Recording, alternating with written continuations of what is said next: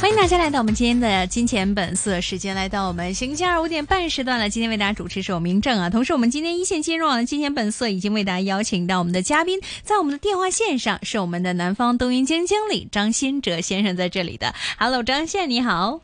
哎，明正你好，大家好。Hello，刚刚有专家有提到，对于现在这样的一个市况，闷是非常的闷啊，好像没有什么大的动作出现。但他其实个人也不太希望现在市场突发来一些什么大的波浪，因为负面消息有可能会更多。而他也提到了上半年其实出了很多的一些的坏消息，相信很多坏消息也已经出了出尽了，在接下来这一段时间，可能要熬一段更加闷的日子。张先生，你们自己是怎么看这个市况？这个闷这个字儿，其实有。有很多方法可以去理解，也是一个很好的时机，让大家去重新看一下自己的部署是不是合乎现在的时宜。你们其实会有什么样建议呢？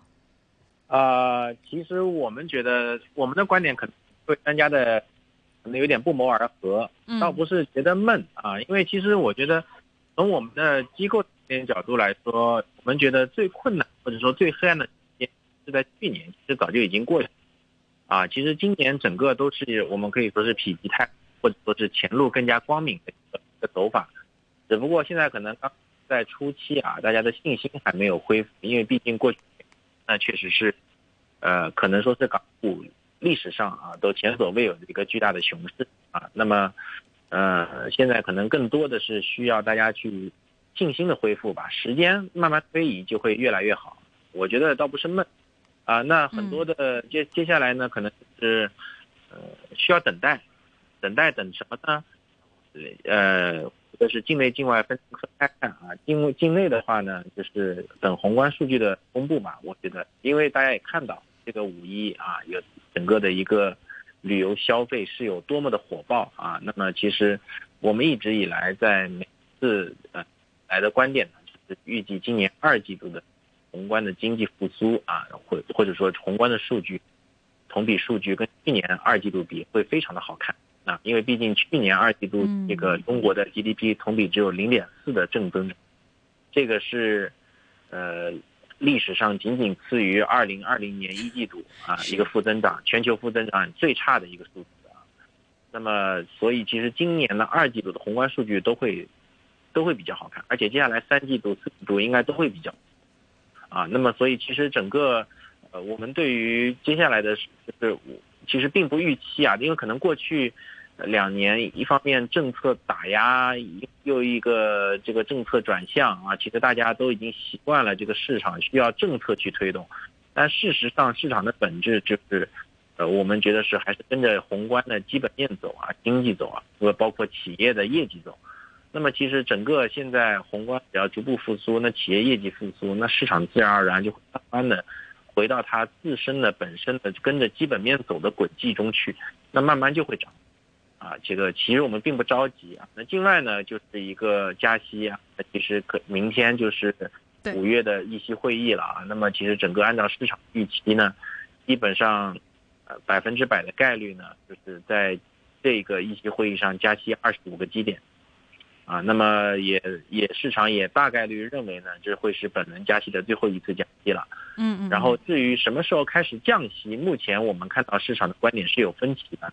啊，不过一致的地方呢，在于就是第一次降息，有的人会认为是在出现在今年的九月份。啊，这个还有的观点会是认为出现在今年的四季度。啊，那我们觉得可能没有那么乐观。但是，呃，不管怎么样。最困难的过这段阶段已经过去了啊，这个否极泰来嘛，嗯嗯，啊，这个就算今年不降，到明年美国也遭不住啊，它一定也会降的。所以整个，呃，在叠加现在我们自己内部的宏观基本面的改善，其实我觉得接下来的时间不能说闷啊，可能会是一个进二退一的过程。哎，啊，就是呃涨涨猛涨一段，然后啊大家发现可能涨得有点多了，就出现调整。啊，再稍微回撤一下，然后会是一个底部不定不不不停的这个抬高，啊，这样的一个。嗯嗯，我们当然非常期望那种市场觉得，哎，涨得太多了，需要去调整一下，这样的情况能够早一点的发生。那么，尤其是等市场，呃，现在港股方面这样的一个估值，这样的一个反弹的空间，我们还是存在着一个非常大的一截儿可以让我们去努力的地方。但如果这样的话，你们其实会怎么样去预测市场往上走这样的一个节点？既然跟可能中国经济方面的一些的经济数据有关系的话，对于政策所提振到的一些的板块跟领域，你们又会怎么针对性进行一些的投资？政策为主导吗？还是以民生方面的一些的整体需求节奏去以主导呢？明白，明白。现在其实从这个这个这个操作上面来说是这样的啊，就是呃，大家可能会发现这两天 A 股不开，然后其实港股也就没有了方向。对，因为大家我我相信大家应该这几年应该都有一个感觉。就是这种量化策略的这种资金啊，在全球的这个，嗯，可以说是在这个份额里面呢，就越来越重啊，在这全球资本市场的这个权重。那么量很多的量化策略呢，它其实，呃，不太看基本面，而是看一个它自己本身的一个偏偏技术面，或者说偏跨市场的一个宏观的策略啊，自上而下的偏多一些。所以其实。呃，我不知道大家有没有注意过，特别是近期最近一个月的走势啊，呃，港股的从大盘指数上跟着 A A 股呢，它的联动相关性非常高，而且往往呢，就是，但大家都知道，港股其实相对来说跌也跌不动了，但是，呃，即便如此呢，它在白天仍然会跟着 A 股一起调整，但是一般等到 A 股三点收盘以后，啊，港股就会一个人啊，默默的，呃，出现很很厉害的反弹啊。基本上把一天的跌幅全部收掉，走平，啊，那么其实我觉得背背后本质上呢，就是 A 股收盘以后，啊，相对的量化策略呢，就是找不到一个特别明确的方向，但是，呃，就是没有一个跨市场联动的一个一个一个策略在了，所以其实整体上来说，我我们会觉得啊，就是，呃，如果大家要找近期的节奏的话，嗯，可能。呃，关注点不不一定不一定是仅仅聚焦在港股的本身啊，可能更多的也要看一看 A 股的节奏。那么回到 A 股的节奏呢，就是呃可能会有两个方面啊。第一个，刚才就是刚才民政说啊，会不会有政策的刺激？那么其实四月底的政治局会议啊，我相信给了市场一个很明确的解答，就是呃政治局会议是在中国可以说是一个相对来说至高无上的一个。呃，会议的一个决议，那么其实是，呃，作为投资来说，是你必须去去参考、必须去解读的一个一个内容。那么从四月底的这个政治局会议给的表态来看呢，呃，首先就是会前市场确实有担忧，会不会提到一些国际关系啊？但是坦白说，这个从历史上来看的话，四月级的政四月的政治局会议不太会提这些。啊，那么其实呃也证明了市场之前的担忧已经已经过度了啊。那么更多的我们会发现这一次的政治局会议还是维持在这个对于这个国家经济发展的一个支持的方面啊。那么也确实提到了，就是整个表态呢还是要稳增长，也承认了呢当前的这个经济复苏呢相对来说还是比较弱的啊。那但是但是呢啊这个但是很重要。就是，但是呢，这次政治局会议的决议呢，嗯，我觉得一定程度上是堵死了大家强刺激的一个预期，因为其实过去还是有，我觉得市场还是有一部分的这个投资人，啊，比较抱有相对的比较可不知道应该怎么说不切实际的幻想，啊，还是希望国家能够再去像回到以前一样，呃，放水大刺激，特别是房地产，啊，这个。呃，可以看到呢，这本次政治局会议重提了“房住不炒”，啊，这个这个概念，因为其实在上一次的政治局会议上是没有提到的，啊，所以其实而且是是也也也承认了啊，确实有一个比较明确的地产房地产的复苏，那么所以其实从这个呃，您要说政策刺激上，我觉得更多的啊，呃，会是一个稳定。啊，不会再有大规模的，特别像大家传统的意义上的追求的地产刺激不会有了，嗯，啊，这是一方面。第二方面呢，我觉得消费啊，消费确实是可能是，或者说是因为过去一段时间呢，政府一直喊消费是要经济复苏的主力方向啊，对。但其实本质上呢，呃，中国的这个情况跟跟跟美国的这个跟疫情来袭跟西方的情况是不太一样的。就是呃，疫情第一波来袭的时候，我们大家都知道，西方的这个政府呢是通过自己上杠杆给给老百姓发钱，一个一个财富财富转移来刺激刺激经济、刺激需求。嗯，呃，这个但这个是这个来刺激消费啊，我们也看到，确实西方的这个一开始在疫情面对疫情，呃，消费确实反弹的非常厉害。但是中国的这个这个这个情况呢，可能不太一样，因为大家都知道，中国其实银行的这个超额储蓄在最近的一年时间是一个疯狂的增加，所以所以其实呃需求端呢，特别是在消费层面啊，我觉得其实是不需要太大规模的刺激的，